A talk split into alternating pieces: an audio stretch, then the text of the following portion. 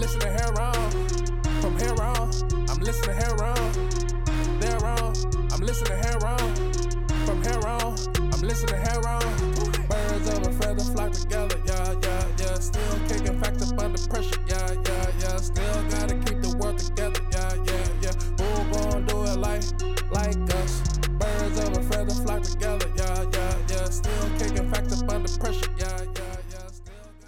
Hello, and thank you for joining us on Heron's Home Podcast. I'm your host, Khary Robertson, alongside my sound and extraordinaire, Rico G. What's going on, everybody? How y'all doing?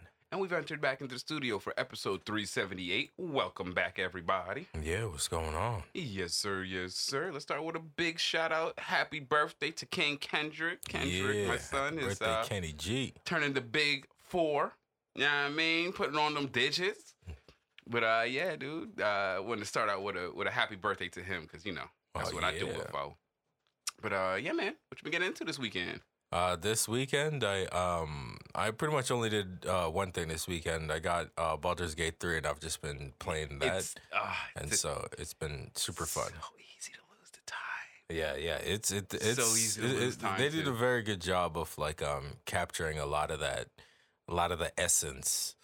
Uh, uh, of like uh, the D and D world, this- and Yeah. also like the RPG aspects of it too. You know what I mean? It- oh, it's it is. Uh, I don't want to be hyperbolic, but it feels like the quintessential RPG experience. yeah, it's very nice. You enter into the role of a character of your choosing or of the the game's choosing. Tons of options, um, customization, and you explore as an adventurer in this world that things are happening in, and that things are happening to you, and it's it's really really good.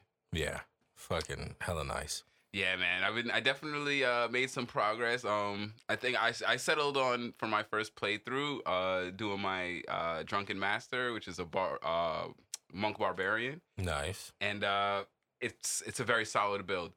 One thing I would say though is that um it, no matter whether you're a dex or strength-based melee class, always investing points into strength for mobility is going to be very OP. Yeah, you need at least like twelve if you're At a melee At least 12 if not 14. If you Yeah. could spare 14, it'll be in your best interest only because the jump distance on 14 makes exploration a lot better and as well a lot of class features let you just like jump around for no reason and that mobility without provoking an attack of opportunity super strong. Mhm. Um, but yeah, yeah, definitely been digging it a ton. Um, heavy in the exploration mode, bro. Like I have, I have finished very few quests, but I have explored a significant portion of the map. That's Um, like um for me that's like a like a blessing and a curse. I mean, it's nice and fun to explore, but at the same time it's you're like, "Oh, I'm going to go and do this quest." And like you realize that 5 hours have passed and you've picked up like two or three quests along the way. Wait, yep. And you're not even anywhere near close to finishing the quest that you Stacking started quests. off in in the beginning. Mhm. it's like entering a new zone in WoW. Like, goddamn, my quest Yeah. log is full. because there because there's no boundaries to the zones. You could just go anywhere. Yeah, it's you just really like, hey, new shit happening. I wandered into to a, a, fight with a hag who turned invisible and just dipped, and I was just like, well. I guess see she's in the streets now. So there we go. And then I I left and nothing. Yeah, like there was no consequence to leaving. So I was just like, all right, well, I guess there's that. She's somebody else's problem now. yeah, I tried to set the tree on fire to kill her, but it is. What it is. That's but um, this is actually a pretty nifty way to get um uh, uh see invisibility. If you let that crackpot when you, when you rescue the crackpot bard, if you allow him to try to take the the illithid out, he'll fucking yeah he'll he'll take your eye out instead. But he replaces it with one that allows you to see uh, in, uh invisibility. oh well, good to know. I have yet to encounter the crackpot bard yet. Oh, I'm you actually- haven't? No, um, that's, that's what I'm saying. I've I I have spent probably 16 hours um just exploring, and I haven't come by him because I I don't know why I was drawn to the southwest part of the map. So that's where I encountered the bog. Where um, thank goodness I had a decent wisdom because I was able to perceive that this uh, wilderness was actually um, facaded as a as a wilderness. It's really like a hag's bog. Yeah. And so I, I fought my way through there. So I got I got some nice stuff. Yeah, But, I haven't um, been to yeah. that section yet. There's just been, and now I'm in the goblin area trying to um let the tieflings out, help the tieflings move to Baldur's Gate, and um just I keep getting caught on side quests, Yep, wandering off to the side, like like shit just be happening. Yeah, like I, just, I, I got up to this uh, one drow chick who who's the she's running a cult where they worship her as the absolute. Um, it's funny. but uh, It's not gonna end well for her, bitch. You about no, to lose your but coat. she's high. She the thing is, is I'm level three and she is level five, and so it might end well for her. If you want to. But um, I need to find some place to level if I can. But I mean, I'm cleanly killing level four monsters. Like I've killed like a couple level four ogres. Oh, I totally forgot. I was fucking around, and when I was going through the goblin camp, there was this ogre who was a philosopher, and he's like, "Listen, I worship gluttony and greed. So if you can satisfy those two things." Those are the gods that I worship. And So I offered him some um to eat my enemies, and I'll give him some gold. And he was like, "That is the perfect offer." So I gave him pretty much all my gold, but uh, a shit ton of gold. He gave me a horn to call so that he'll eat my enemies for me. Maybe yeah, I should lucked out with that one, and I didn't offer him shit other than yo. You just show up and eat my enemies, bro. And he's like, all right, for sure, that works. Okay, that'll do it. Yeah, no, I, I had to go the whole gamut because I, I had wisdom but no charisma, so it wasn't Yeah. really working. I played lock, so I, I charisma charisma is, is uh, my Oh, bread yeah, and butter. no. So Most monsters I was able to convince your- him. Succumb to your charisma, yeah. Nah, that one's high. That one was high. That one was. I, I believe that AC was like either eighteen or nineteen. Yeah, uh, I find that if you have the proficiencies, if it's an 18 or a 19 and something that you're decent at is, is feasible because Oh yeah, um, I come it's a feasible of, for sure. But yeah. it's like you only have like three numbers of of like uh, uh, uh leeway. You know what I mean? It's Yeah. it's it's uh either either way, it, it is doable, but you never want to see it because it's risky. Yeah, it, You, it is you'll be like, "Yo, dice, don't roll lower than a 15. and I'm like, nah, my dice is not loaded. My You dice feel me? waxed. Exactly. That- Which is that's my issue with it. It's like, yeah, it's doable, but it's just like reliably asking the dice to roll you 15 or higher. Yeah, Astarion be hitting them high lock checks, yo. Them, that is that is essential. One That thing I do like about this game is stuff like um Cat's Grace because I I um I don't run with the the the rogue in my party, so Mm. I put Cat's Grace on on my um on, on my lock so that she has advantage at least when she's trying to disarm or unlock shit. And the cool thing about that is is like that should last the whole fucking day. Oh wow. It's like yeah, usually that shit is a I think it's like a, a ten minute buff or some shit like that. Yeah, but- a lot of them are a minute. Like Yeah. um, guidance, the one that I usually use Yeah. To get um. And I really like bonus. that um for stuff like that, you don't need to put it on your action bar. Like when you're rolling, it'll just ask you like, "Yo, you Yeah, want to add the that? extra shit?" Like I was like, "Yeah, that's pretty lit. I fucks with that." And then on top of that, in the lower left corner, the there's those bubbles are actually the menu items. So you can click in the middle of that dialogue option. If your party member's close by, you can click them and tell them to cast some shit or do or use a scroll on the person that you're talking to. All kinds of Mhm. shit. Yeah. Another thing that's really cool too is it's the same with um detect thoughts. So you cast detect thoughts once, and for the entire day, every time you're in um a, a dialogue option with something, you just detect thoughts on them. And if you pass, you know, my nigga, you get a unique dialogue option that usually cuts right through the bullshit.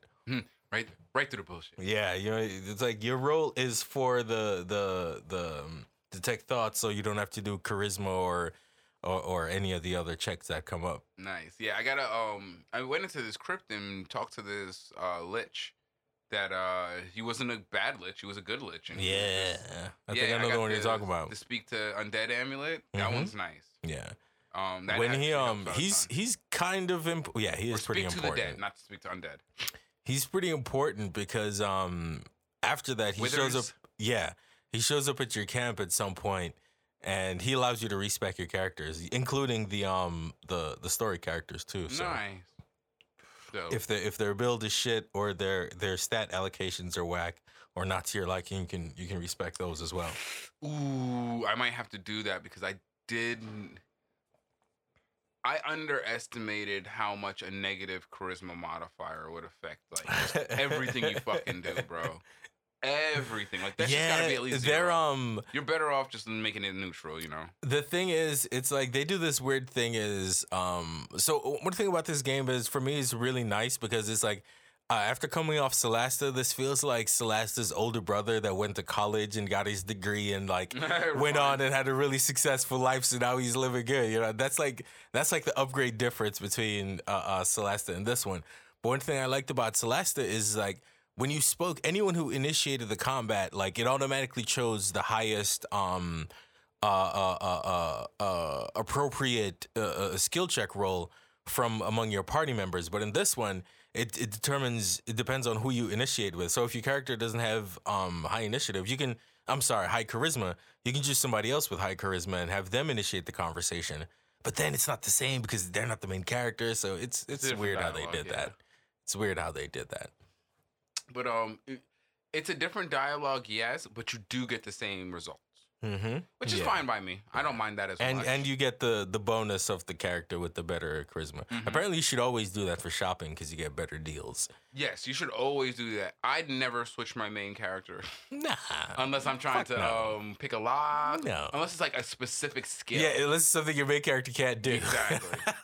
and and I only, That's why he's the main character. so They unfortunately need to fix that shit, man. one of the things that has bled over from my mobile gaming uh, career, I could say at this point, given how much I put into it, is fucking the concept of hyper carry.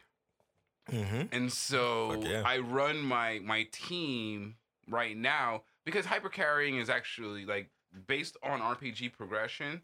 Typically, starting out with a hyper carry is good for early game. Mid game, you want um a burst team, and then late game, you want a team with like a tank and a healer, like a Yeah. well rounded team. You want a more balanced team. and so yeah, since I'm I'm assuming you know same uh, uh, progression format here, I'm running a hyper carry with you know my uh, my drunken monk who just nigga you, I can get four fucking attacks on That's a, really like if you're if I'm standing still next to you, woe is you nigga. Level three after a rage, I could because you get your regular attack, flurry of blows, and then you get the monk's bonus unarmed attack on top of that. And it actually looks kind of cool because like you hit him with your with a double handed fist, and then you flurry them, and then you kick them. Bow. It shit is Where your dope. teeth at? Yeah, yo, I, dog. It is a very fun uh, way to play, and that that combo at level three is giving me about twenty to thirty damage a turn. Nice. That's really hot. That's really strong. That's solid, right? Like that's the highest on my team for sure. And um, my fighter is actually decent, which I learned, yo. See, I'm debating because if you use a longsword, you get rush attack, which is fucking silly for initiating. Rush attack is really good for initiating, and you rush attack into pommel strike, and then you know what I mean. You get a nice chunk of damage, daze them, knock them prone, possibly. Like Mhm. that's a super solid initiation. Or you just go great sword and double chop a nigga. You know? I feel me. I'm just gonna go for the damage. You know what I mean? I'm just gonna chop you too. My, So- that's what I. That's what I tell my D and D party. Hey man, Bob's a zero life, dude. Zero damage. You feel me? yes. And then um also uh dash liberally. Yeah. Use And jump, dash if you are moving um without an attack and you don't mind sacrificing your attack or your major action and you, you need to get into position. Anytime your primary goal is positioning. There, that's how I want to word it. Anytime your primary goal is positioning, hit that dash button. You'll Mhm. you'll thank yourself later. Um Remember to do it after you move, though. Well, actually, I don't know if it What, does that in this one. Yeah. no no, you hit dash first because it increases your overall movement speed for the turn. Ah, see, yeah, that's why I said I didn't know how they did in this one because it's the last day. Like, if you dash before moving, you lost your movement, which I was like, mm, Oh, it adds a movement. No, no, no, no. Dash in this one increases your overall movement. It does not. Yeah, yeah, I got you. Yeah, yeah. Mhm. Um, yeah, because um, yes, that would be very confusing. Yeah, because that's literally the, the opposite way to use it. Yeah. I mean, that's how that's uh, it's that's it's written. It's how it's written. How it's how it's worded and how it's used in actual D and D. Like Yeah. you you have to you you move and then you dash. You feel me? And they're they're two separate things. Yeah, this is handled more like how like an earlier edition of D and D handled it, because that's how. Because when you use the dash action in third edition, it could it either doubles, triples, or quadruples your movement speed for the turn, depending on if you have like modifiers or things like that. And so, um, yeah, it was something. It was something that you would choose to do at the beginning of the turn, so that you could have maximum movements. You know what I mean? Um, movement Mhm. allowance. Yeah, it's, Um, it's all about my preference. You know what I mean? Yeah. Five E all day. and um, it's probably because the action economy is is is um is different. You know what I mean? Like in this one, the action economy allows for them, uh, or maybe since it doesn't allow for them to add a, a literal movement action because of other things that might be categorized as movement actions, maybe. So that's why they chose to do the um the movement increase. Uh, but yeah, uh, it's really useful, super super useful, especially oh my gosh. I don't know if you've tried to evade a fight yet.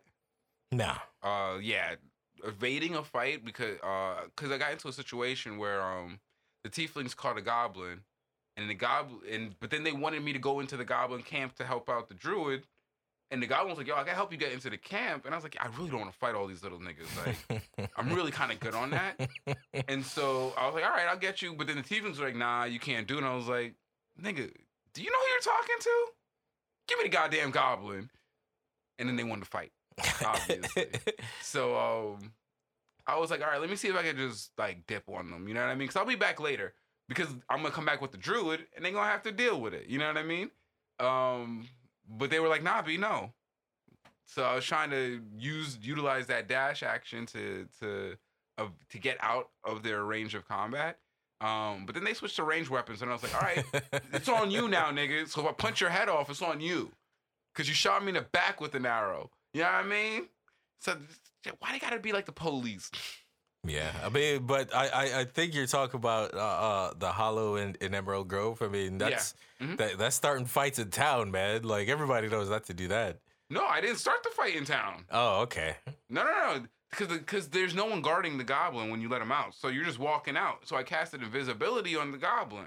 Ah, You know what I mean? I was like, all right, well, if I just make the bitch invisible, she should be all right, right? Needless to say, tieflings can see through the shit. The- The guards can see through the the, the illusion. You know what I mean? I even tried casting Ah, distracting so, images yeah, and everything. You didn't try to start a fight in town. You tried to free a prisoner in town. My bad. Gotcha.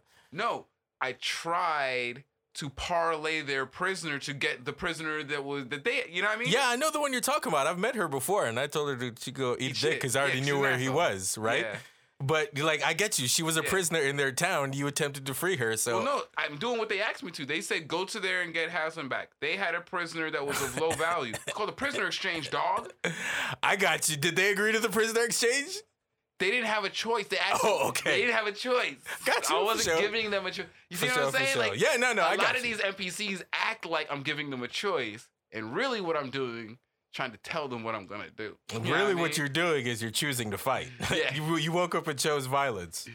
I said I, I chose to to adventure, and anything that comes within my sword's way, or my fist's way in this in this Mhm. instance, might have to catch it. I mean, that is what it is. I mean, ain't nothing wrong with that. You know, it's just that when But we I walk even- that path, we gotta understand what comes with that path. But I was like, yo, it, that sucks because they couldn't even see the um the goblin. I don't know what um what triggered them, but I actually intimidated a couple of them into not not you know what I mean, let me do my thing. But it was it was them guards right as I was getting to the hollow because I didn't know how to open the gate at first. The fucking you know how you know how they be putting like little switches mad far off to the side, and you gotta find you gotta mouse over that bitch and find that shit. mm-hmm. All Gotta, while I'm trying to hide gotta walk around with the alt key held down. bro. And this, you know what I mean? It's probably because she was she was making sounds. You know what I mean? Like like she was invisible, but the dumb bitch wouldn't shut up. I'm sorry, that was rude. but she then turned on me and betrayed me in the end. By the way, I mean, Ah, it's a goblin. I know. she was It's my dumb right. ass fault You chose to a free a goblin prisoner. And let me tell you, Larian is. I love that they lean into the the super racist nature of of fantasy races Hell yeah. but it is completely self-aware because all the time that I was dealing with this goblin, I could have been freeing her on the basis of like, why are you mistreating this goblin? You know what I mean? Like, there's no, you know what I mean? Because everybody was just they they pretty much yeah, they I mean, pegged her correctly, but for the wrong reason. yeah, yeah. I mean, we know why they were mistreated. You know what I mean? You Just like um, and oh my gosh, Shadowheart, super racist. Fucking Lae'zel, super racist. Um, um, um. Yeah, I'm not a big fan of super Lae'zel, bro. racist. She's she she can Who? Lae'zel, I'm not the the I don't like her a- attitude, Yeah. but she's just such a solid character. I can understand why she's that way. She's basically um she's basically a, a Hawkgirl from the Timmverse Justice League before she joined the Justice League. How she's just like, yo, I came from war, so I, I hate everybody and I'm superior and to she's also do- indoctrinated. Like her, exactly the, why. The, the, her culture is very cultish, mm-hmm. and so that I Same thing with our girl. Yeah, the Thanagarians are absolutely the Mhm. same way. They're, Absolutely. But you know, after I saw like the consistent war, that, and they were like, "This is how it's been for hundreds of years." I'm like, "Nigga, what? Orbital explosions constantly, Yeah, yeah. bro? That's crazy." Yeah, I, I yeah. totally get why she's the way she is. I just don't fuck with it. Yeah, no, no, no, no, no, no, nigga, find a new planet, bro. Y'all are interstellar. I just Go don't find a new fuck with it. No, I get you. That you're that's totally how you're supposed to be after you've been entrenched in war that deeply for that long. I just don't fuck with it. Mm. You feel me? It's just obnoxious to be around. Yeah, and so Lae'zel, mm, eh, definitely not around her for for the personality. But um, yeah, dude, Shadowheart. I don't know what her deal is. Yo, chick is super racist. The Tieflings that ca- captured uh Lae'zel also super racist. Like all of them, I'm like, yo, my G, what? Like, but the fact that they're self aware about it and they point it out in several places, and your character is allowed to interact with it, I was like, all right, okay. As long as they're not just glossing over it as if that's just how it should be. It's like, no, you can interact with it like however you want. You could either shit. They give you the option to be a complete bigot yourself if you want to. Which, Mhm. all right, I'm here for. I'm here for the for the realism on that. You know what I mean? Like, I thought that they did a very good job with that. But um, yo, Emerald Grove gave me some really awesome inspiration for the next Druid Grove in my fucking campaign because when you think about it, like a Druid Grove is actually the most diverse type of ecosystem or township that you'll ever enter into because like all of the creatures in there genuinely come from various different magical backgrounds, whether they're awakened animals, whether they're uh, elemental creatures, whether they're fey creatures, whether they're druids that that, and then what what types of druids they are. You know, whether they're uh, druids that prefer be- uh, beast form or druids that prefer uh, their natural form. Uh, like the denizens of a druid's grove are more diverse than any city you'll ever see.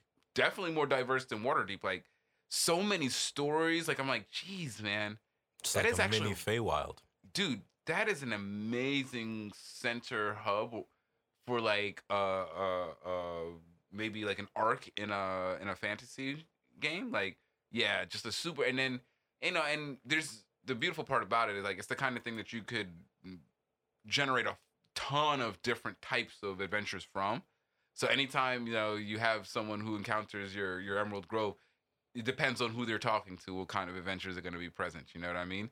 You could have denizens that are that are uh, that are saved from from other realms and stuff like that as in a conservationist method. You could find unique monsters that the druids have have brought from other places. You know what I mean? And bread. You know that all kinds of stuff, dude. Like, yeah, definitely. A, a, a, a, I had a, ton of fun in the Emerald Grove, and I very much want to play, want to run something in in that kind of setting, even if it's like a a short arc with like three sessions in it. You know what I mean? Um, yeah, and then you know you can kind of randomize the encounters. You know, have a nice big batch of of adventure arcs set up. Like, yeah, sounds super dope. But yeah, man, There's a lot of shit you could do with that. yeah, man. Uh, tons of inspiration. Larian really fucking did their thing, man. I strongly feel like this is game of the year material, and I mean not just from the small subset of games that I get to play and or consume indirectly. You know, you know, for the for the cause of of, of, of content. I feel like this one right here has done has done something has uh has established um Larian as as a, a studio to be watched for sure. And moreover they they've set they they've risen see that's the thing about game of the year. One of the things that i never hear people talk about for game of the year that i think is kind of important is that the game of the year should have risen the bar for their at least their genre, if not video games at large. And for what Larian has done in terms of completion, you know what I mean? Like, I'm tired of 70% of the game on release. You know what I mean?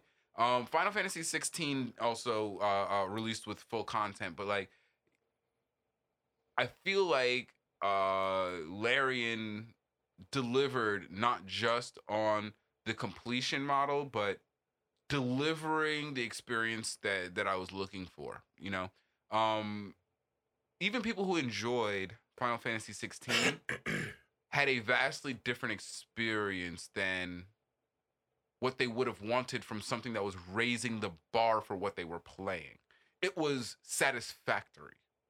And I think that that's going to be the hardest, that's going to be the biggest knock for Final Fantasy 16 for game of the year. I think that I don't think that it's going to land solidly.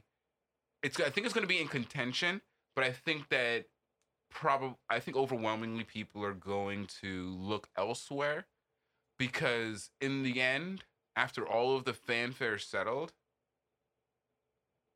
it was satisfactory. You know what I mean? And I don't think that's game of the year. You know what I mean? Game of the year should be leaving you with some massive impressions. Like some woes and some you know what I mean? I don't I don't think that that anybody got that feeling from Final Fantasy 16, you know, and and that's not to say that people didn't enjoy it. Very good game, but now we're talking about game of the year, you know what I mean? So that's just that that's my opinion. I think that um what else came out this year? That's God of? War. God of War. That Wait, no, that was last year. was it? Oh, okay. They, yes, because I think that it went up against Elden Ring. Mm-hmm. That was Okay. last year. Um, dang. Oh, Hmm. Tears of the Kingdom. I think Tears Yeah, of the Kingdom's going to be in Definitely. there. Yeah, that's definitely in the running for sure. 'Cause I, I, there's five. There was there's five games I think released so far this year that are going to be in contention. Final Fantasy 16, Baldur's Gate 3, Tears of the Kingdom, and trying. I'm digging for the other two. Um, what else were these this year? Nothing else sticking out. Um, Overwatch 2 flopped, unfortunately. Um, yeah, did you even remember that that dropped? no Yeah. way, like I mean, I, I remember that uh, it, it came out, and then they were like, "Oh, sorry, all the thing we said we were gonna do." Is nah, I'm not doing that. yeah, none, none of that. So you know, Overwatch 2, I think. So it's memorable for all the wrong reasons. yes. Um. Uh, um, oh, Street Fighter Six. Street Fighter Six is number four. Um, dang, that's and that that's how fucking good Baldur's Gate Three is. Is that as much as I was into Street Fighter Six, and it was very fun initiating it, it was easy to put down for me. Whereas Baldur's Gate Three has just taken over er- all of all of my my video game brain. You know what I mean? To the point where I have to be like, all right, I'm I'm gonna have to schedule times because it's too easy to get engrossed in it and then neglect responsibilities. You know, fuck being an adult. but um, yeah, dude, like Baldur's Gate Three is one that I'm gonna, gonna stick with me for a while. Um, but yeah, what was number five? Um, did you what, did you play any other new releases this year? I don't think so. Um, no, I think th- this might be the the other than Ages Age of Wonders four. I think this is my only new game of the year. I want to say I can't really remember anything else uh, at the start of the year that I that was brand new that I that I bought and played. Okay, and and nothing else on the radar. Jeez, I feel like there's I'm missing something, but those four for sure I think are solid game of the year contenders. Would you? Would, you? Would that be a you know a decent? Uh, Uh, I don't know about? Street Fighter. You don't think Um, Street Fighter will be up there? Nah, I, I think it's it's it's kind of hard for fighting games to get game of the year. It is true. and that's the only reason because there's uh, unfortunately like the story it loses to the story content in just about any other game that would be in the category the story content's there, um, and it's not bad. But would I say it's great? I mean, it it doesn't really matter, but it's not Tears. Mm. It doesn't compare to Tears of the Kingdom, you know. Oh And- gosh, no, no, so, no, and no. as you mentioned earlier, we're talking about Game of the Year contenders, and so that's why I would say there's a pretty strong argument that I wouldn't see it in the Game of the Year. It it is pretty big this year, and it, it's having a pretty massive impact. But as far as like the the overall the only the, impact that one might need to get Game of the Year, I don't know if Street the Fighter only 6 has reason why I, I, I, I thought it would be is is because one of my main metrics was pushing the bar of your genre, and it pushed the bar of its genre. You know, and so whereas you're absolutely right, it's it's not stacking up to any of the other games' story. Um, it does match up, I think, in terms of gameplay. Um, it does have con- it contends with depth in terms of story mode and and variety and replay value. But yeah, does it rise to game of the year level? I do believe that Street Fighter 6 is probably the the one that the weakest one that I put out there. Yeah, it would be the Um, underdog for sure. Yeah, and and and if I can't remember off the top of my head any other ones, um, I guess it would be uh. Oh, uh, Hi-Fi Rush. Did you play Hi-Fi Rush? No, I'm not even familiar with that one. Check. Uh, can you check the release date on that? If that was this year, that actually might be up there. Hi-Fi Rush was really popular. Um, you, you don't like rhythm games or anything like that, right? Uh, I mean, I do, but it it's really depends. I mean, I guess the only ones I really played was like DJ Hero and Guitar Hero. Oh, you might like this. It's really good. Um, what's the release on the uh, Hi-Fi Rush? Um, what's the name of it? Uh, January 25 of this year. That might be one, bro. That might be one. You know, I might have to gift that one to you on your birthday because that game you will be. If you like rhythm games in any capacity, this is one that when I talk about push the genre, oh, the integration of the rhythm game into the action, ne- it's it's um unreplicated. I could say, I've never seen anything like it. Super fun. Um, I would big recommend on that one, but uh, that one I think might actually also maybe is a runner up, only because it's a it's short. Oh, maybe um, Star Wars, uh, whatever that the new one is called. Oh, oh, is it on the horizon? What's coming out? No, it already came out already. Last uh, Survivor? uh, No, um, Star Wars Legacy or some shit. I don't remember. The, Y- the no, I know which one you're talking for it. about. Yes, the it's the it's the sequel to Last Survivor, I think. Uh, something like that, yeah. And then there was a that one, but was pretty big when it was out. That made a pretty big splash. So, Gotcha. but I've never actually played it, so I don't know. And I heard I it did hear it had a lot of technical issues. problems. Yeah, so. so you know we'll hold off on that one. We won't say the game is is, is, is a flop, but any game with massive technical issues, we're gonna go ahead and we're gonna hold on to those. You know, um, maybe we'll re maybe we should uh, open up the category to games that were finished in the year that that the category was. was No. I was I was just thinking of of uh, and any other game that I could think of this year that got a big splash. I mean, Yeah. beyond that, I don't really have any other accolades to game, I throw think, towards though- the list. I think that if that game didn't suffer from rush delivery, that game actually would be a contender. I think you're 100% correct in mentioning it. I just don't think in the state that it released that I would be willing to like put that up for game of the year, especially when they haven't fixed it 100% yet. You know what I mean? Like if if I heard that the game had been already patched and blah blah blah, we can get the full experience. Like yeah yeah yeah, let's let's throw that in there. But yeah, spotty technicals, not in this day and age, baby. We got we gotta we have to do away with nor with that norm that that uh, companies think is okay. You know what I mean? Because I'm pretty sure that devs aren't the ones who are like, "Hey, let me put out shitty code for everyone to interface with." You know, it, it's deadlines that are forcing them to do that. They need to, the corporations need to chill with that shit because it's you know, for some reason they think it's super profitable, and I really don't think it is because I think it hurts their long term pros- prospects. But um, yeah, man. Um, that and then maybe Armored Core Six. You know, when that drops, I think that that's going to have a huge amount of potential to maybe jump into the uh into the Game of the Year category. Yeah, it's possible. Yeah, that one looks that one looks really good. Really really good. And um, I do. I am a huge fan of the of the Armored Core lore. The Armored Core lore, that future is out of control, bro. Out of control. It's it's a dystopian megacorp future essentially, except that the the megacorps um get contacted by aliens and it's just a wrap. It's just a ma- it's a wrap. They gave they gave him the the energy source of the future, and Megacorp's like, cool. You just need me to kill all those other guys. I got this. Um, but yeah. So um, Armored Core Six is shaping up to look really good. The graphics look amazing. Um, the mech designs look amazing. What we know about uh the combat system and the the sixth sixth gen uh, mechanics that they're bringing in look very intriguing. Um, so I'm looking forward to it.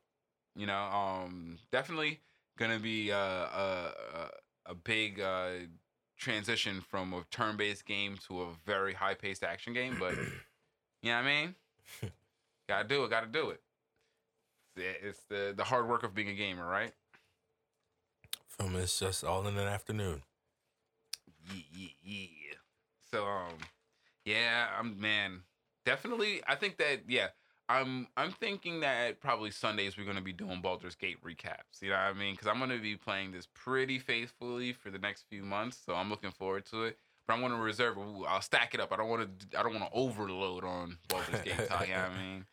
That I don't know if that's the content everyone came here for, but that is definitely the kind of shit that I love to fucking chop it up about. Because boy, it's ah, man, I can just imagine how much more there is. Like Right? how I I can only imagine how different the scenarios that you recognize that you've been through are based on my description of how I, I went through them than when you went through them. You know what I mean? Like even just the ogre one. Like I'm sitting over here trying to trying to parlay with him philosophically, and you're like, Nah, B, I just intimidated that bitch nigga.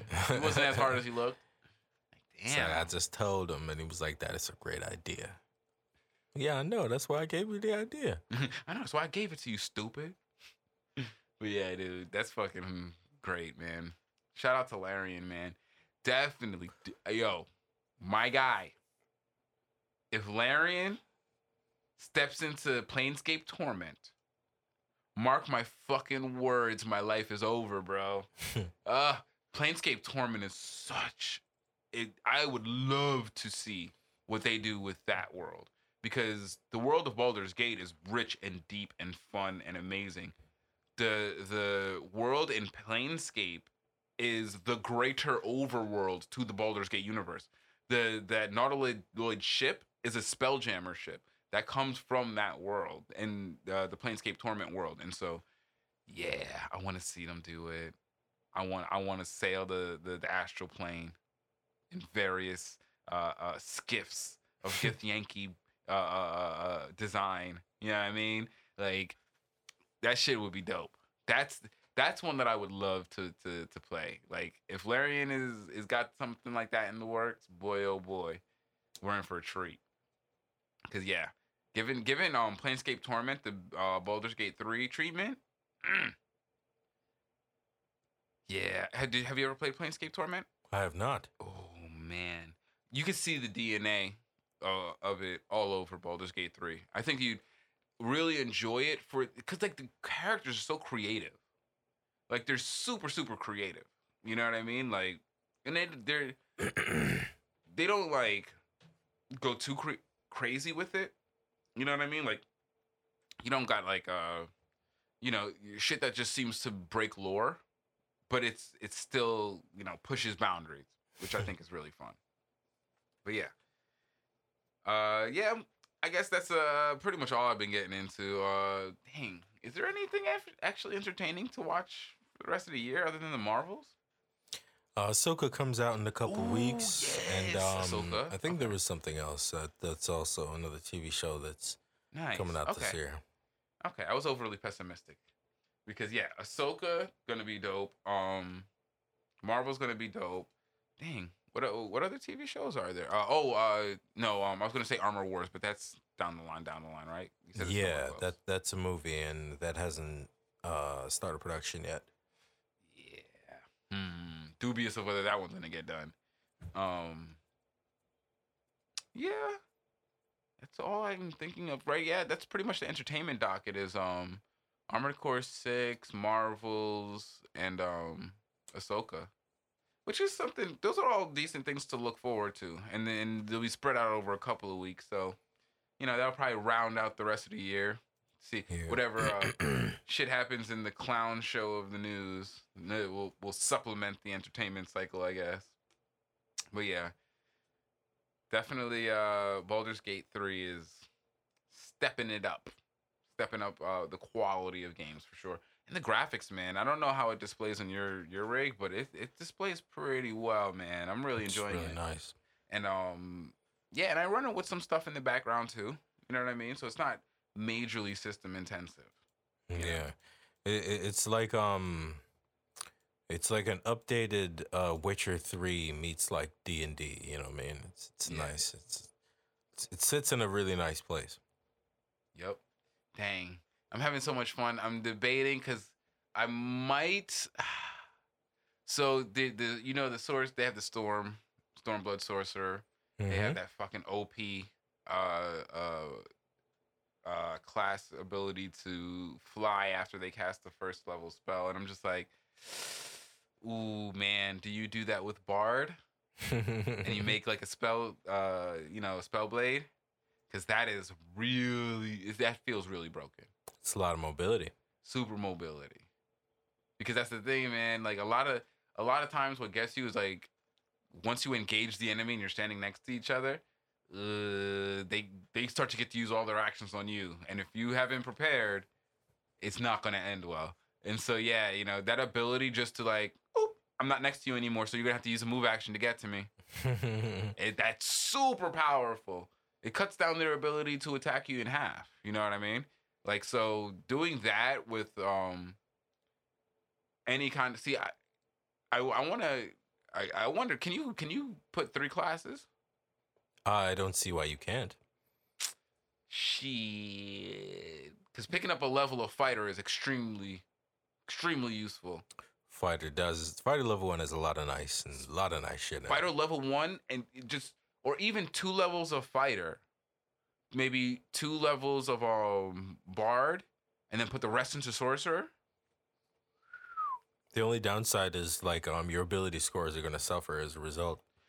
i yeah but you have so much buffing magic between True. bard and sorcerer that i would take that that that sacrifice because you are right i'm definitely definitely not counteracting what you're saying but i would definitely feel like i'm compensating for that with my support magics you know what i mean and so yeah dude that sounds like a really fun play style mm. so I, I man there's just not enough time in the day i need a hyperbolic time chamber to just chill and play some you know i mean bg3 and then come back out so i don't miss any of the the responsibilities because boy oh boy I could. Uh, it was bad. Like last night, I sat down. Like Kendrick and Carolina fell asleep early, like around nine ish, nine thirty ish. Bro, one o'clock was rolling around. I was like, oh if shit! it wasn't for eye strain and the fact that I have a busy day tomorrow, bro, I would have stopped. It was. It was. Rem- it made me feel like I did when I was like 14, 15 really getting into one of my you- know like a Shadowrun because I was that's those the kind of games I was playing back then. You know, um gosh, man, it was a very nostalgic. It was a great feeling. Um it's unfortunately not one that you I can indulge in as an adult too frequently. But it was dope. And I appreciate Larry Larian for providing that to me, dude. And and and in a package that's not just nostalgic, that is a quality package. You know what I mean? Like no doubts about it the game is good, not just to me. You know what I mean? Yeah, I mean they had something like eight hundred thousand people streaming simultaneously on the first week. You know, which was seven hundred thousand more than Larian's head boss even anticipated. There you have it, bro. Silly. So you know, uh, kudos to them. You know what I mean? That's definitely gonna be my game of the year personally. But I'm interested. Oh, Honkai Star Rail.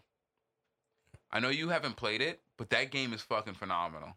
Yeah, oh, I'm, I'm, I'm. Trust me, I'm familiar with the community because uh, a lot of the YouTubers that uh, or not a lot, but a certain section of the YouTubers that I fuck with it are really uh, affiliated with it. Both, um, just the the Honkai and the Genshin Genshin um Oh, the universe Hoyoverse. altogether. Okay, they they they they do content for Hoyoverse. Yeah. Yeah, and some of them uh, even got to voice some characters in Star Rail too. So I, Oh. I, I know the the the, the reach Actually, that shit has.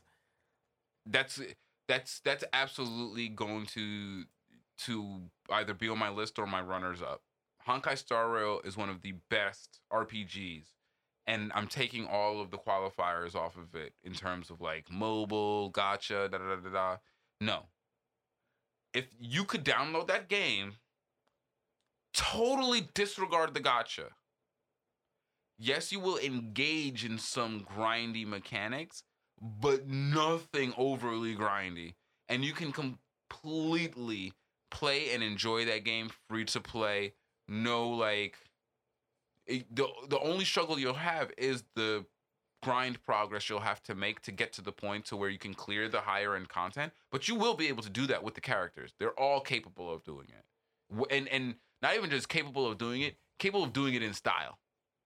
You know what I mean? And so, um, because of that, I would say that that is a standalone game as well as a gacha, as well as a mobile game.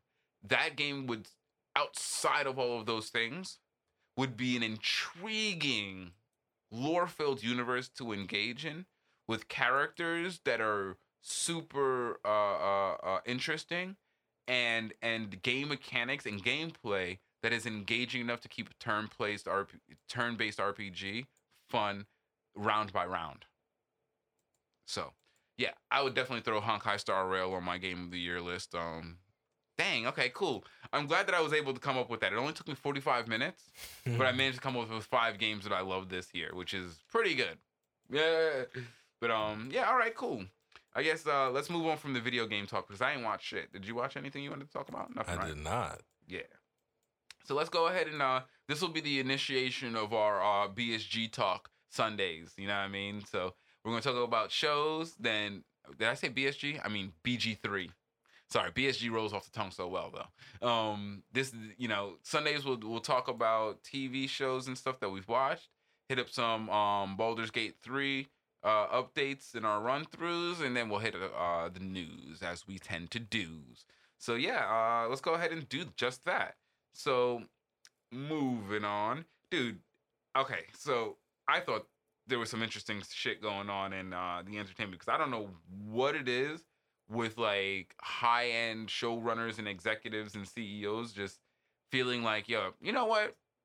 Let me just say some wild shit in public and see see how people feel about it. But it was just that time th- this weekend. So we got the Witcher show uh, writer. Did, did you hear how he described his target audience? no. Whoa. So he describes his target audience as fundamentally people who have suffered from TikTok brain rot. Lol. And I was like, first of all, holy shit, TikTok brain rot is a thing? Like that's something that that's a term that people have used in a in in in in, in conversation before? Like Or at least that guy does, right? And oh, also, Oh, yes. that guy clearly was not successful. So Well, but also, I think he's right. No, no, let me tell you. Are you kidding me? This is NPC culture. That is popular because of people who suffer from exactly, I think, what he is targeting. Now, should you be targeting that audience? Absolutely not. That's the most vapid audience who wants to to to pander to the worst possible content ever. You know what I mean? You should not make things directed towards that. If you make something and they like it, that's on them. But if you're making something with particularly that aesthetic in mind, holy shit. And secondly, what do you think of your audience? Like, oh, that's not exactly a flattering way of describing your audience that you're actively going after. You know what I mean? Like TikTok brain rot? I mean, I could understand if you say like um we're going for I don't know, what are they calling Gen Z's uh zoo zoomers, right? They're not boomers, they're zoomers now. Uh, or you know, if you want to use a generational demographic like uh, name like that, that's one thing. But then to, I, I don't think that the the the moniker of of the TikTok brain rot demographic is one that's meant to uh, uplift them. I don't think he says that because he thinks positively No, of their taste. I, I think he said that because it all like everything he's pointing to exactly the type of person this dude is, right? This is the same dude who did not want someone who cared about the the the actual writing to be on the Oh, show. And mind you, And this is also the same dude who like flopped the season three. So you know what? this is the guy who All wasted Michelle tracks. Yeoh. Fuck this guy. Exactly. This guy's a He's not good at his it job. It all tracks. So yes. How do you waste Michelle So, Yeoh? You know what I'm saying? It is So it- I, let me just put. I want to make sure that my opinion is clear as well. This guy's a fucktard and is not intelligent. I understand what he's saying. I despise thinking that disparaging your audience that you're targeting like that is is a good idea. You know what I mean? I think that super sucks that he's doing that. But yeah, uh, as you said, this guy's a he's not good at what he's doing. You know what I mean? And so. As, as you said, it, it speaks to the type of It's person one of those like obvious examples not to follow, right? Look at this nigga Mhm. crossing the street on his hands and falling over and getting hit by a car. Like, And just- then he says, and then he then releases a statement saying that walking across the street on your hands is the most efficient way to walk across the street. and as a matter of fact, we should change the laws to benefit people walking across the street on their hands. Like, what the fuck are you talking about? You're like, bro? yeah, you know but that is the most American. That all shit. tracks. You know what I'm saying? That, That that, all so sounds like that same person. You right? That's that. That's so American. Do some stupid ass shit, and when everyone calls you out, be like, "Nah, we need to change the rules to make sure that when I do this stupid shit, I get maximum." Yeah, no, gains." no, I'm not doing stupid shit. I'm doing. This is the future. Y'all just behind. You slow, bro. Why you slow? but yeah, dude, I was like, man, the uh The Witcher's done. It's been done. Like badly done. Like it's it's a shame. It really is a shame because it didn't have to be this way. it didn't have to be this way. There were tons of people on the project willing to work hard to make this project work well. And instead of work with them, they fired them all to go with this shit. Person who hates their audience. Like, this is the thing. I'm not saying you're not allowed to hate your audience, but as a corporation, you do have to understand that you will never get good products from people who hate their audience.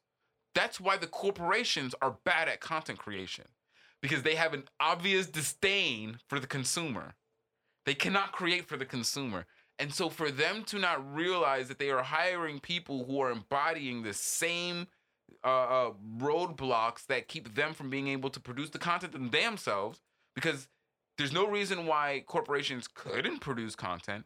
They just they fail every time they do. You know what I mean? And so it's they have to to to go to a community of people, and if they're cherry picking out of that community of people, people who are like minded with them, it's unfortunately not going to be it's not going to end well for them you know it's not going to end content or anything obviously but um yeah dude it just shows like they the failing upwards of these bad decisions always blows my mind like like netflix did you want witcher to succeed if so how could you possibly think that someone who hates their audience is going to create a show that is then going to appeal to said hated audience. Like I don't I know. mean, he probably didn't say that to Netflix.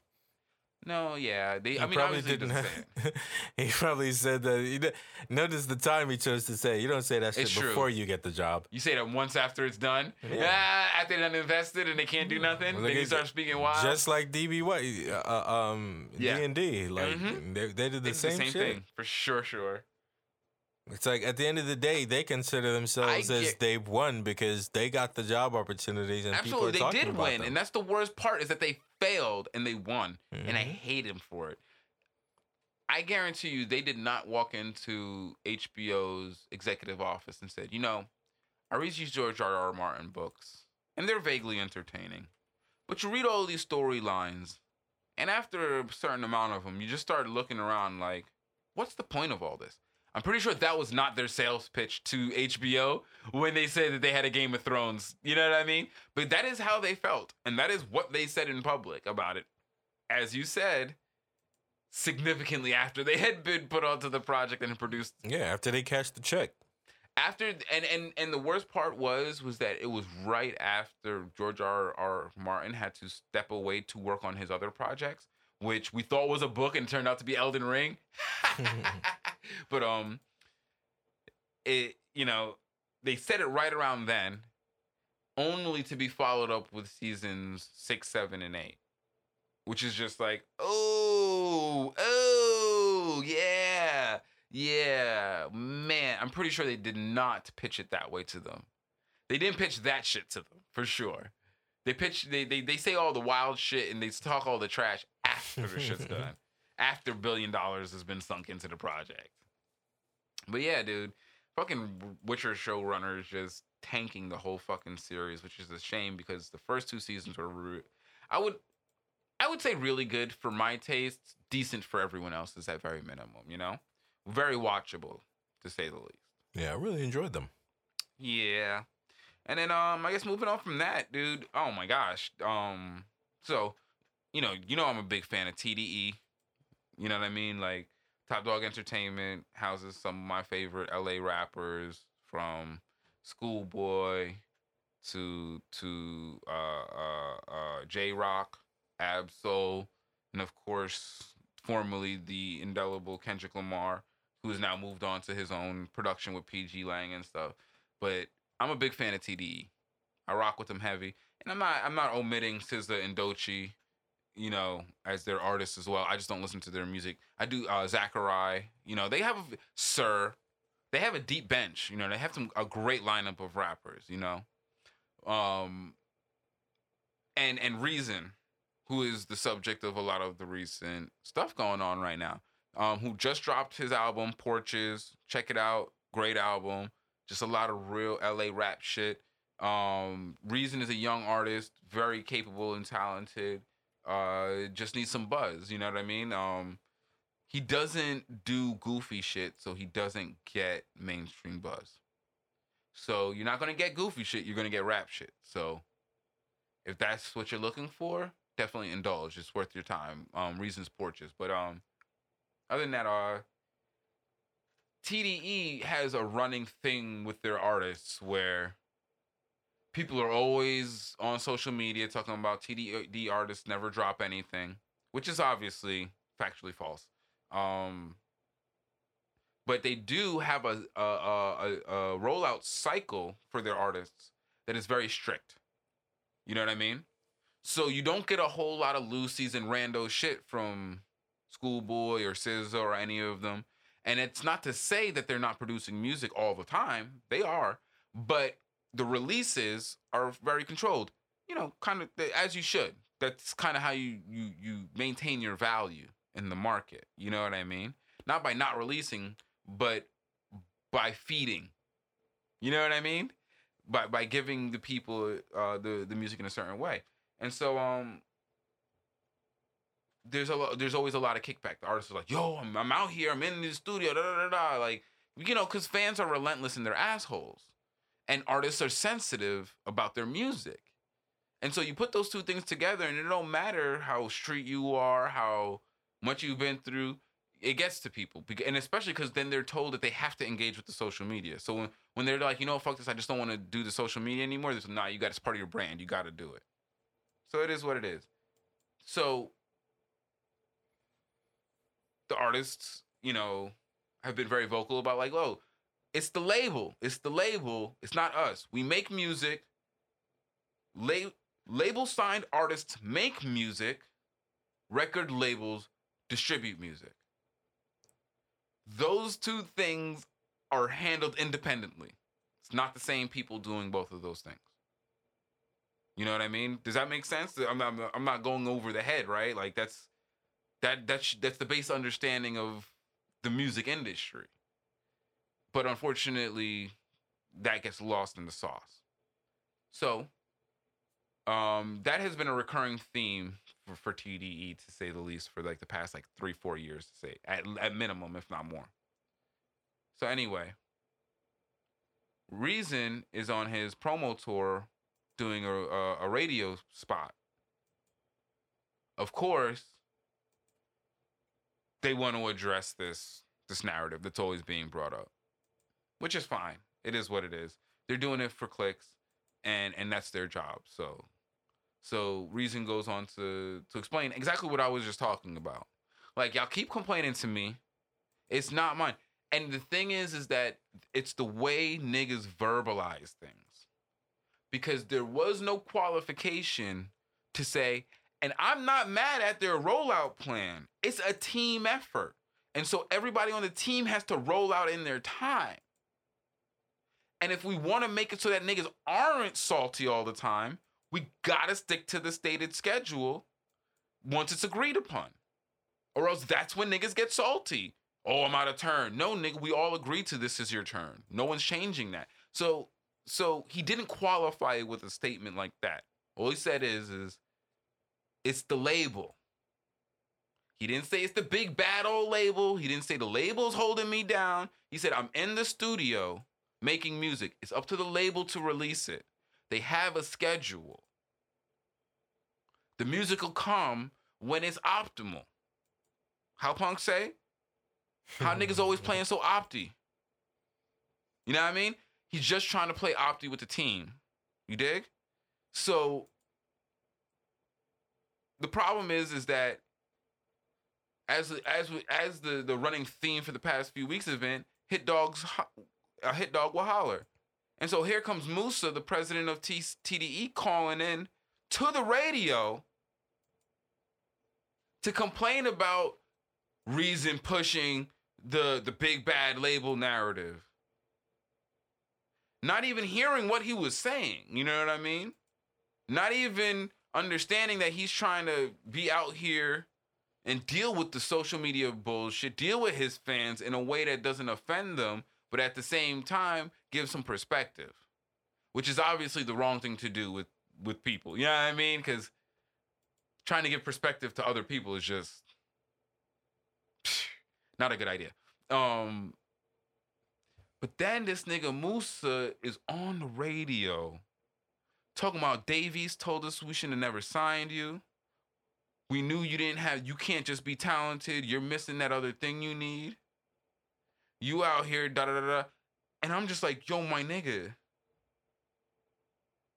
This is some nigga shit right here. Because it's your job to be promoting this man as the president of the label who distributes his music. And you going on a platform to tear him down? And mind you, Reason is being, in my opinion, graceful as fuck through the whole time. Nah, let him cook. Let him cook. Let him say what he gotta say. He's telling them to shut up and let him talk. And then he comes back and says his piece at the end. I mean, my man's Reason really handled that well. And Moosa is a, let me tell you, Punch and Moosa might be good leaders, but they're not professionals. Because that was very unprofessional thing to do. He opened himself up to liability. That nigga has a fiduciary responsibility to Reason, not to tank his fucking album. And to go out and make public, just like Reason has a fiduciary responsibility not to go out and shit talk TDE, which he did not do. You know what I mean? And so to hear Moosa go out and jump out off the ledge to attack that young man on the radio that he is responsible for promoting, that he's responsible for being on the side of at very least, when that man ain't say nothing but understand the music biz and stop asking people for shit that is on the way. Like rollouts and plans don't happen. Like we don't gotta clear samples. Like like that's the worst part is when you know, you got a dozen tracks and clearance, and social media is talking about this nigga's dead, bro. This nigga's dead, and you just have to have the strength of will and the the the, strength of the you know the solid framework for your mindset to not let that shit affect you. But it does affect them, obviously, and and and it sucks. And then on top of that, to have your your your the the president of your label call up on the the public platform and and trash talk you. And this is what I mean by it's unprofessional. He could say all that shit to Reason's face if he really feels the need to. But by doing it on a public platform, he opened himself up to liability. Because if Reason was on some real white person litigious shit, he'd be suing that nigga for libel. Especially because it's his job to not do that. that puts him at extra uh, uh, uh, uh, um, uh, exposure. Moosa, that is. And so, you know what I mean? Not to say that he should do that. I'm just saying that's just a lack of professionalism to open yourself up to that kind of liability. You know what I mean? And so, like, it hurts. I'm tired of seeing niggas run our shit like gang shit.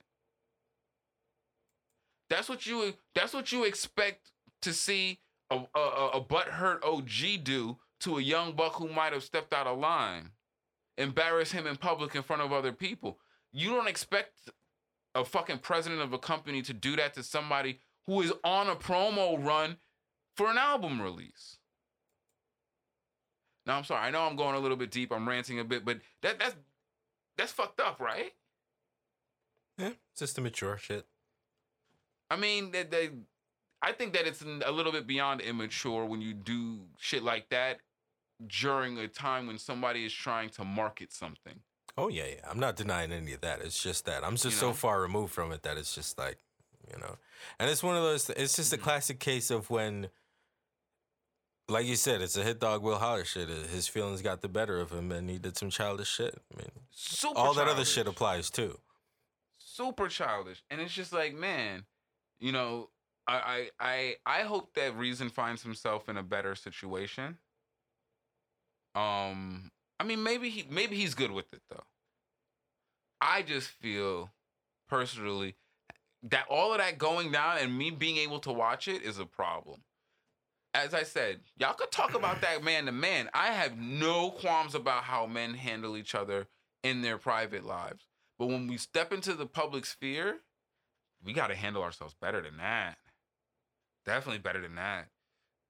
You know, because, you know, that, that's behavior that you don't even get. I mean, when have you ever heard the, the Atlantic CEO come out and talk shit about Cardi B or Taylor Swift? I believe they're both working with Atlantic, if I'm if I'm correct. Um, you never hear no CEO slandering that. you know what I mean? So I just, I hate to see the unprofessionalism in the black community. You know what I mean? It, it, we got to show, as I've always said, just because of the way that racial demographics are set up in this country, if we don't choose to just treat each other better, it's just, it's just gonna continue the the the the bad relations that have plagued this country for a long time. You know what I mean? Like we've had overwhelming bad relations, I think, racially speaking, for a long time, and I don't know. It, it's something that I think could be dealt with if if if it's just uh if it's just uh, uh met head on. But yeah, moving on from that, uh, you know, I, I do hope to to see Reason move on to a, a better situation for himself. But yeah, um, dude. So, uh, police departments have been moving to actually execute arrest warrants based on facial recognition. Are you familiar with this policy that's being pushed forward nationally? Yes, I'm also familiar with the overwhelming cases of false positives that it brings exclusively for black people. Yep. And so see the thing is is that people don't understand enough about the technology to understand what they're actually witnessing. The computer is a computer. It is an engineered thing. Nothing in it is random. Okay?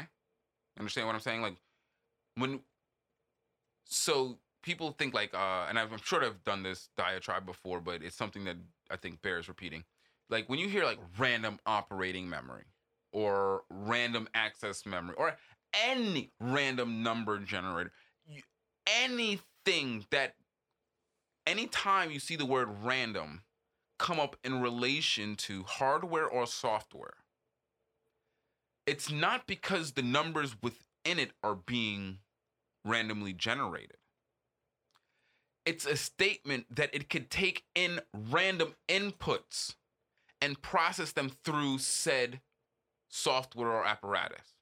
So random operating memory means that it could take in any random operation and process it, that doesn't mean it's generating anything random. You see what I'm saying? And I don't think that people understand that. And because they don't have a firm understanding of that, they believe that algorithms can generate random numbers. That is literally impossible. Algorithms can generate innumerably large data sets that you can't predict as a human out of, but they cannot produce, they have to run the math every time. And that math is going to run based on the algorithm that has been set. Now, we are trying to generate things that can interface with our social diaspora, like algorithms that can read photos and make decisions about the people in those photos. Those algorithms are not random. They're not generating random outputs, which means that if they are generating dis- disparate racial outputs, it's because they are being programmed to generate racist outputs. If they can't read black faces, it's because the people who program them cannot read black faces. And we need to get a firm understanding of that because moving forward, as AI becomes more and more integrated into our societal constructs, like policing, we can't we can't go into that disillusioned as to how those things are operating. Because I don't think that given the racist nature of our policing that we would hand it over to AI if we knew that they were being programmed purposely to be racist. And when I say purposely, it's because the programmers didn't make those by accident. We are looking in retrospect at the outcomes of their actions. Their intentions are laid bare by the fact that they find themselves to be successful with these outcomes. We find them not to be successful because we don't like the false positives, but they are moving forward despite these false positives. Is that not an indication that they are satisfied with the outcomes? I mean, I'm just, you know what I mean? Because these aren't these aren't people who speak to you truthfully. So you just got to work based on the things that they're doing. So if if the case is is that they are willing to push forward, then we as people need to be very, very mindful and fully aware of how these systems work. Because the fact of the matter is, is that if we don't mobilize as the masses to either let them know we don't want this or change the the political structure to prevent this or you know by voting in people who will institute um regulations on the uses of AI in in in the social sphere then you know we're going down a real ugly road and it only gets worse for black people. That's the worst isn't that that isn't that the worst part? Is like i'm sure that the ai will eventually become corrupted enough to where it can be weaponized against white people but it always starts with denigration of black people. Why? Why you gotta be that? Well Because it's built into the backbone of the country. the country. so it's that's America, and like that's what I keep like. Ah, that's why I love some of the homies, man. But the fact that they don't see that as such a pivotal thing to rectify in this country, and how the material conditions of fixing that can change so many other things in this country.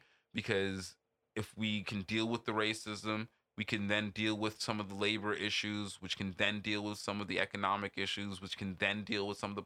You see what I'm saying? Like, there's a direct through line through all those things, and I'd love to sit down with people who could do something about it and organize around it. You know, like, but nobody with those ideas is actually sitting down, really getting shit done, and that's the part that you know I I I put my voice out there in hopeful in hopes of being able to congeal a community around those concepts because let me tell you, man, you know, I would love to get it done now, but I'm willing to do it after the collapse because you know what I mean. If that shit happens during my lifetime, I listen.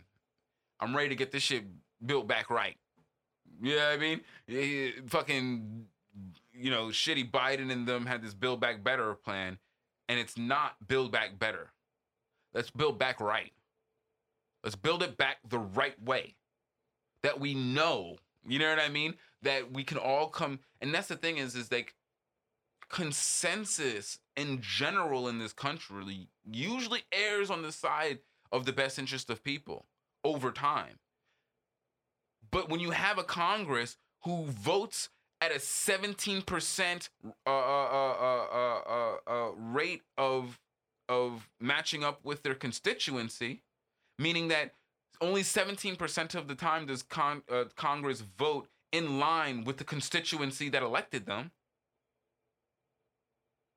In that case, what you, know, it, it it is it is it is a difficult thing to to try to to to to get together. It's a difficult circle to square, to say the least.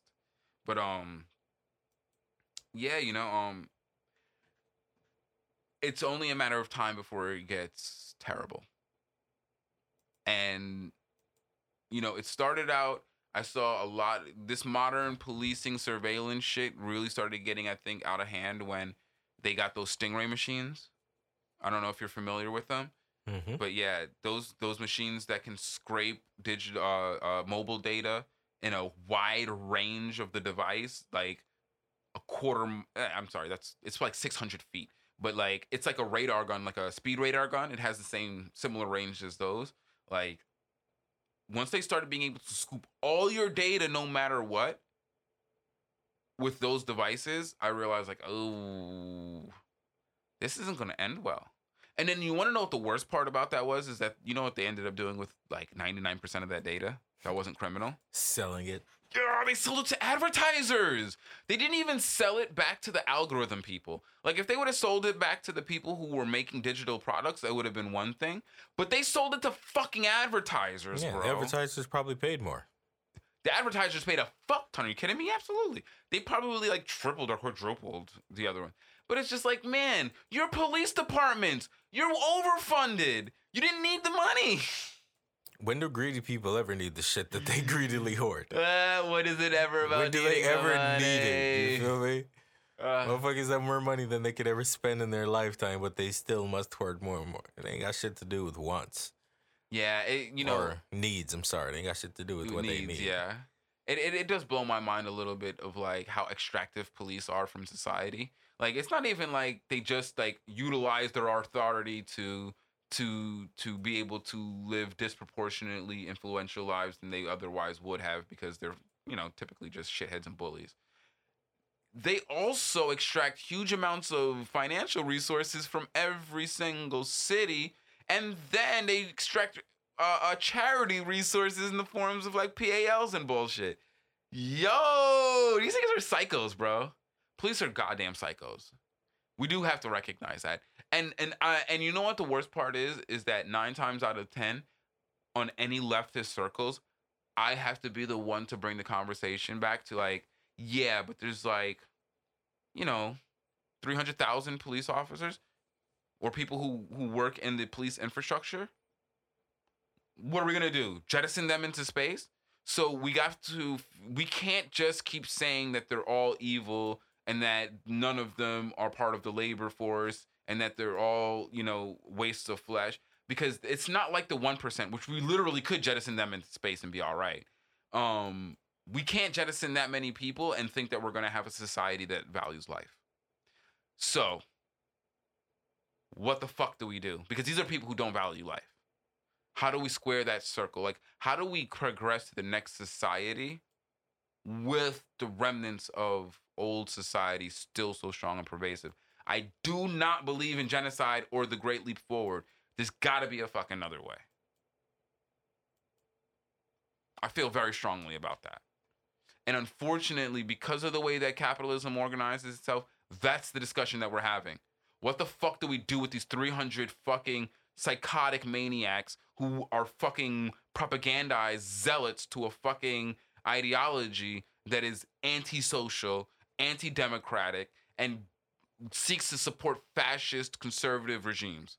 What do we do with those people? I think that's the most salient question for any 21st century leader. Because and, and it's not just a question for Americans. Because if you go to any of those African nations who have been trying to go back to democracy after their coups, let me tell you, guess what they're dealing with? conservative fascist powers that are disproportionately influencing their society. So it, this is that is the 21st century leaders question. How the fuck do we square the circle of the antisocial nature of Western society in a world that does not accept genocide? Because I fucking hate the fact that Mao did that and the world and, and, and the left of the world failed at at painting that as the the terrible genocide that it that it was. You know how many people on the left, tankies, think that the Great Leap Forward was just. That's like saying that the atom bomb was just just. You know what I mean?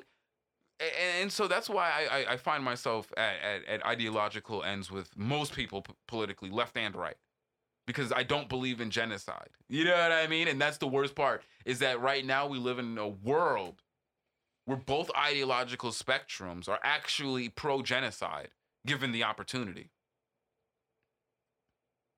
How do we square that circle? But alrighty, guys, you know what? Enough of my philosophical musings. I'm off the motherfucking Lango land. I hope you guys fucking enjoyed the show. If you did, please feel free to subscribe to us. You can find us on the uh, patreon.com or on anchor.fm. You could also find us on the social media on Twitter at Korea underscore T and at Home Heron.